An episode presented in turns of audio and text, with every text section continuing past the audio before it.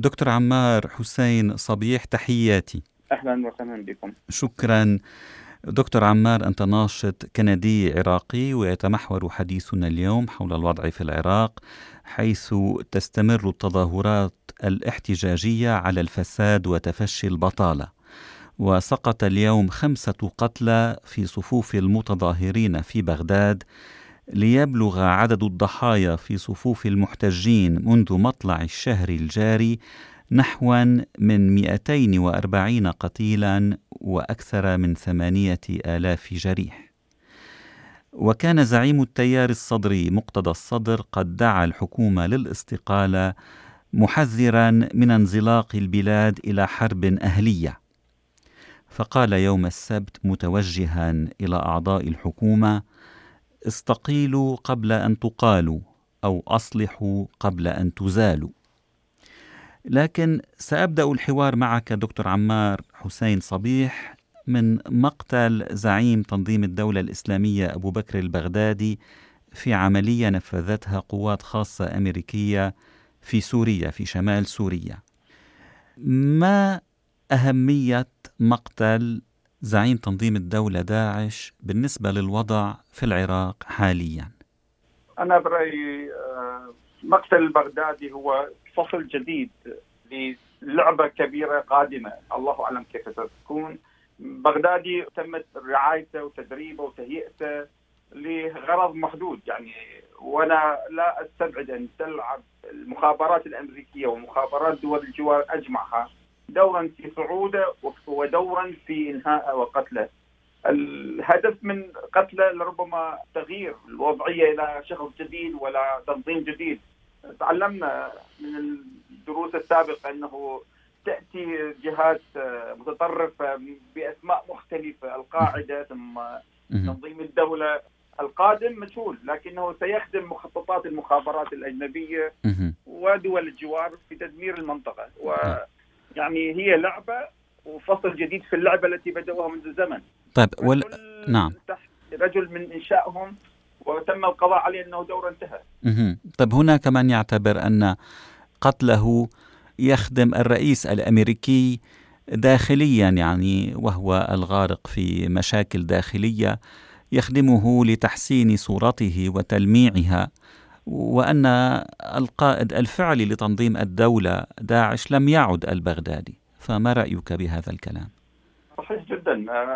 دولة الولايات المتحدة تعتمد على البروباغندا والدعاية والأخبار التي يعني يتم اختيارها بدقة في وقت معين للانتخابات. نعم. مثل مقتل أسامة بن لادن في وقت أوباما. نعم. يعني ولكل وقت سيكون أسامة بن لادن وبغدادي والاسم الجديد سيكون أي اسم لكنه سينشأ وسيدرب وسيتصور البغدادي كانت كان تنظيمه بمقدرات دولة أسلحة وتهريب. فلم يعملها لوحده. كانت كانت يعني مدعومة من كل الجهات. يعني يمكن تسميتها من سي اي اي إلى مخابرات الدول الجوار إلى أهداف وأهدافه أكملها على أكمل وجه تدمير المنطقة والآن ننتظر الجديد الفصل الجديد من اللعبة. طيب بالعودة إلى التظاهرات إلى الحركة الاحتجاجية الواسعة في العراق إلى أين ستؤدي برأيك؟ حاليا ما يحدث في العراق يعني الشعب بدأ يعي أنه ما يحدث في العراق هي عبارة عن تقاتل دول الجوار في العراق. إيران والسعودية وتركيا وغير الدول كلها تتقاتل في العراق. فإيران تسند ميليشياتها. المختلفة. ومن ضمنها أصبح الآن للأسف فصائل كثيرة من الحشد الشعبي لها الولاء المطلق لإيران. للاسف مع الرغم من ما عملته في القضاء على تنظيم الدولة يعني تنظيم الدولة من من جهة الدول الجوار الأخرى تدعمه وايران تدعم الحشد من أجل القضاء. إحنا شعبنا كان المحرقه حقيقة. آه الشيء المثير في هذا الانتفاضة أو الثورة الحقيقية في العراق الشعب الآن انتهت لعبة الطائفية والتي استخدمها نظام المالكي في سنوات. آه، جعل العراق العراقيين ملتهين فيما بعضهم قتل بعضهم البعض من أجل أن ينهب العراق. وفعلا نهب العراق خلال ثمان سنوات. وقتل عشرات مئات الآلاف من العراقيين بهذه الحرب الطائفية. هذه اللعبة لم تعد صالحة.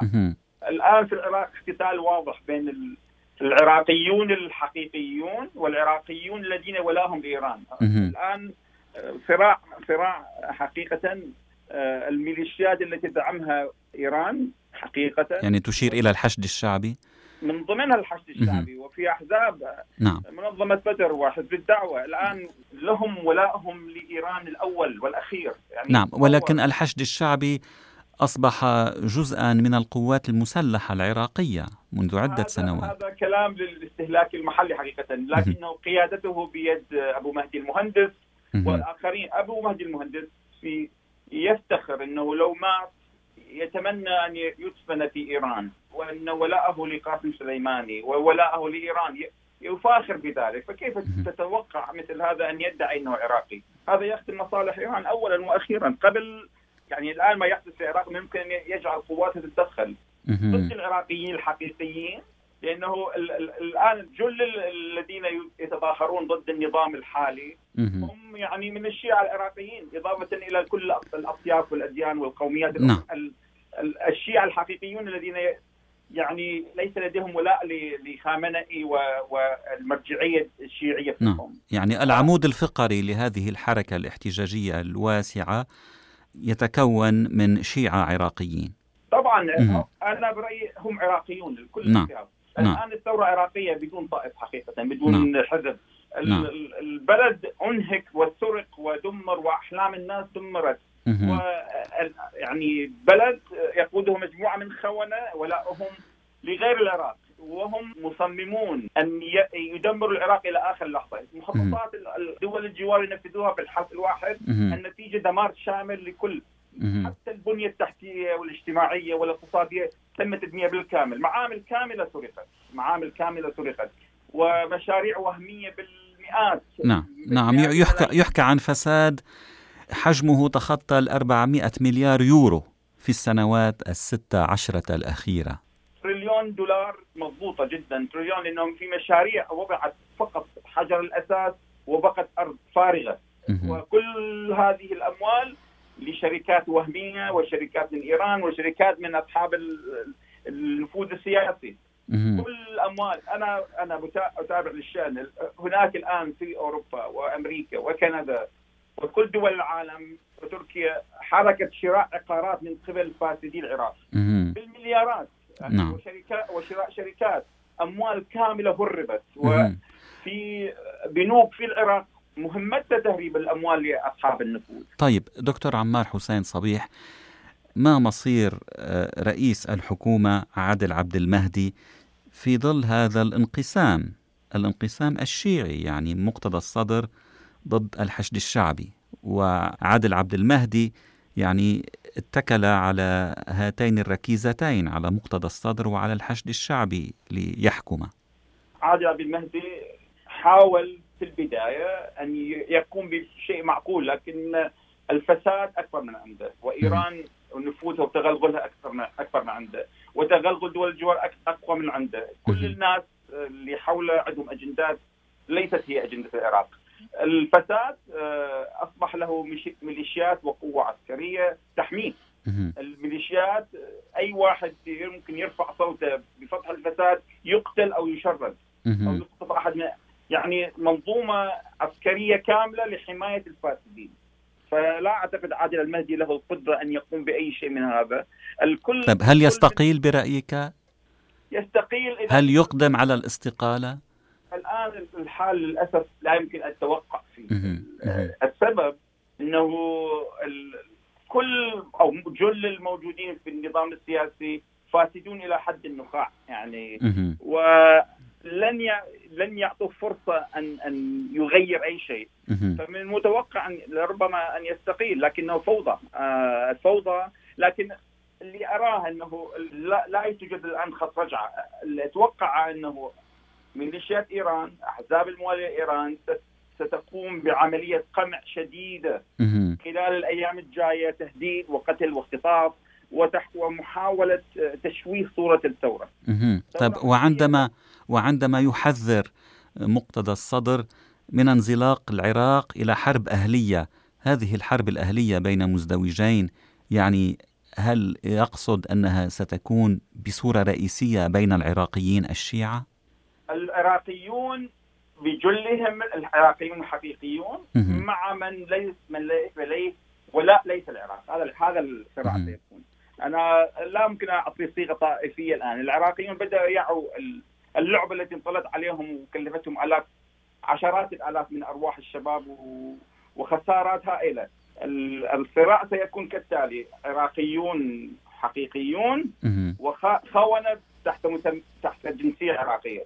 يعني هذا المتوقع. والمشكلة كل العراقيين آه، يعني صدورهم هو سلاحهم. بينما المجرمون لديهم أسلحتهم المزودة من إيران و, و وللأسف ستكون خسائر كبيرة لكن لا أعتقد الثورة ستنتهي بسهولة.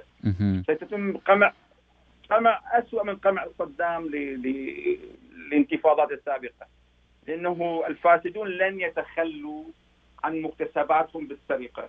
اليوميه اليومية سرقات باليوم يوميا بالملايين من تهريب النفط وسرقه العقود والعقود الوهمية لن يتخلوا عنها إلا بثورة إلا أن تقضي عليهم.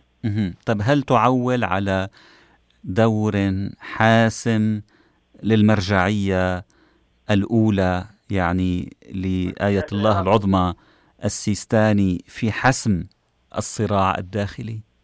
السيستاني كان كان يجب أن يلعب دورا منذ وقت طويل ليس الآن يعني منذ أن تولى المالكي زمام الأمور وبدأ يدمر العراق تدريجيا. كان عليه أن ينهي دور المالكي. للأسف لم تكن هناك دعوة واضحة لهذا مع الأسف يعني. الآن المالكي وجماعته وحزب الدعوة والسيئين من حزب الدعوة الذين يعني للأسف ولاهم لإيران الآن في كل مفاصل الدولة في كل مفاصل الدولة في الجيش وفي في الميليشيات وفي أحزاب لها ميليشيات. أصبح قوة السيستاني لا يستطيع أن يقول آه، ثوروا ضد ضد الفاسدين بشكل واضح وأخذوا عليهم. يحاول أن دائما يتوخى أن لا تحدث يعني آه، قتل أو قتل آخرين أو أبرياء. يحاول بس هذا أنا منذ فترة قلت العراق وصل إلى مرحلة العراقيون حقيقيون مسالمون بلا سلاح في مواجهه مجرمون ملطخة إيديهم بالدماء وفاسدون إلى حد النخاع. صراع غير متعادل آه، وستنتهي أتمنى ينتهي بتغيير شامل. العراقيون لن يعني ليس بهذه السهولة لكن القمع ممكن. القمع ومحاولة تشويه وإحراف هذه الثورة اعلاميا ضد الناس الثائرين أنا يوميا بتابعهم آه، إلى حد ساعات متاخره من الصباح يعني. بتابعهم شباب بعمر الورد قالوا احلامنا انسرقت وطننا انسرق لازم نرجع نرجع الوطن. نريد وطن هذا الهدف. نشوفهم يعني يعني ببراءة واحد متألم يعني على على وطنه. شباب وشابات والان يعني القمع اللي يحدث الآن الطلبة انضموا الأساتذة انضموا ونقابة المعلمين أيضا انضمت وغيرهم انضموا، هذه بداية نهاية لدولة فاسدة، وهذا درس واضح من من العالم. إنه لما يبدأ كل جهات العالم موجودة أو جهات أو النقابات وكل شرائح المجتمع تثور ضد النظام معناه النظام انتفى وأصبح بلا قاعدة لاستمراريته. أنا أتوقع العراقيون الحقيقيون مقابل الخونة، هذا هذا الصراع. والخونة دمويون إلى درجة كبيرة للأسف. على كل حال سنتابع التطورات في العراق ونرجو الخير لهذا البلد العربي ولشعبه. دكتور عمار حسين صبيح شكرا جزيلا لهذا الحديث. أهلا وسهلا بكم